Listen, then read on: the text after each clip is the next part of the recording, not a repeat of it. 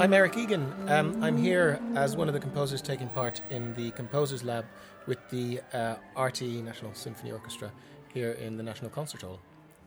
Uh, and I've just had a, an hour's workshop with the orchestra, and uh, it went it went really well. It was a really amazing experience.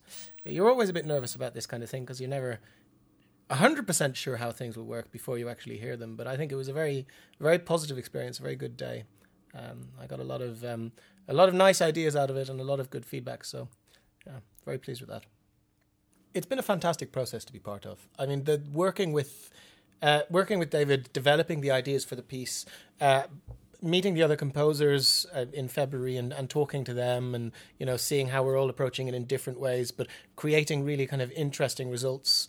Um, looking at it from different directions, it, has been a fantastic process, and I think it's really it's it's it's really good to get such a thorough. Um, uh, you know, thorough introduction to the to the orchestra as well. Having these kind of uh, discussions beforehand, having this workshop, and then finally seeing the, the, the, final product in May. I think that's a great opportunity um, to have, particularly with, with the orchestra, because it's really rare not only to be able to actually write for the orchestra as a, as a composer these days, but also actually to be able to spend so much time with them and, and actually get to, you know, get your hands dirty and, and really kind of get into grips with the fine detail of the process. I think that's been great.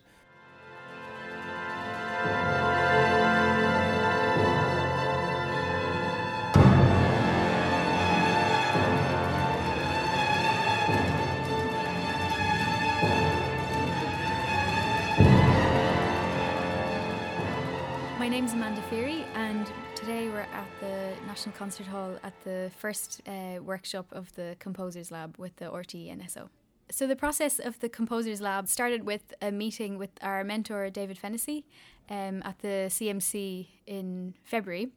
Um, and that was just to go through sketches or wh- whatever we had um, finished at the time, just to go through uh, initial ideas.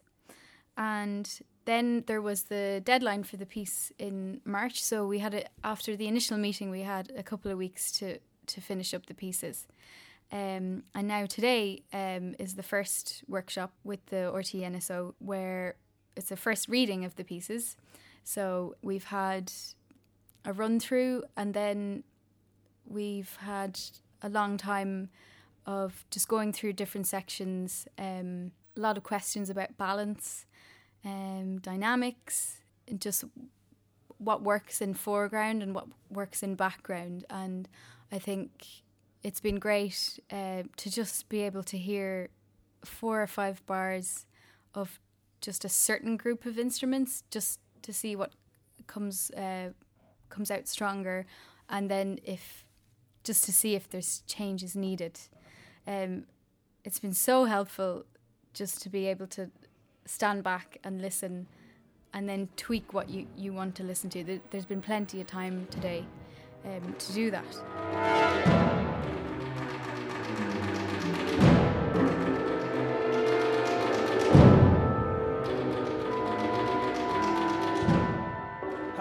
David Fennessy. I'm the um, mentor to the three composers involved in the Composer Lab.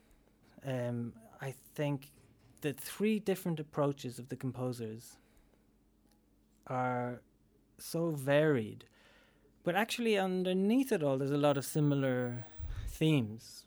So everybody really was approaching um, the same the same issue in a way, which is how to deal. And it, a lot of it, the time, it comes down to balance. What you want to hear, and how you can how it can best be heard. There's a lot of texture to cut through uh, in an orchestra. A lot of people playing, so you have somebody you want to have a, a rhythm which is up and running, but you want something to come through, um, and also about um, how you can really successfully maintain your own voice somehow when you're confronted with this huge beast. And um, I really think that three composers have done that successfully.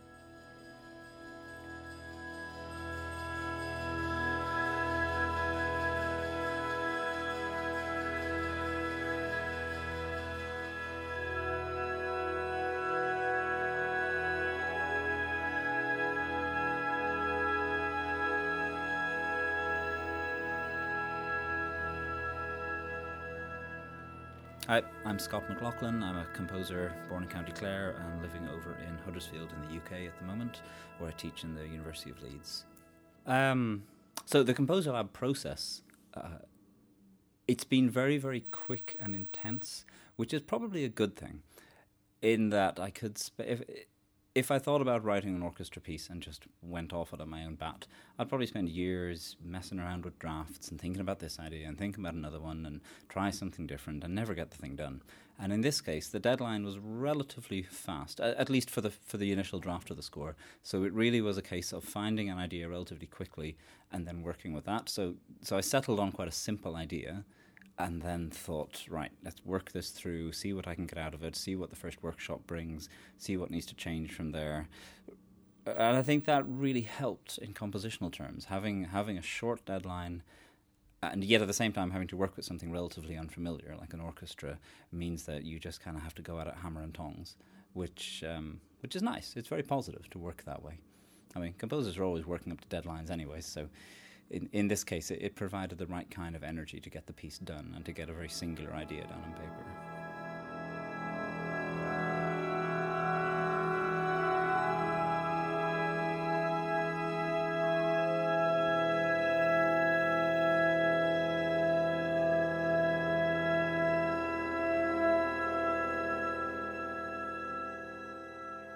I'm Elaine Clark. I'm co leader of the um, National Symphony Orchestra. Um, we've just finished a pretty unique day um, of composers' workshops.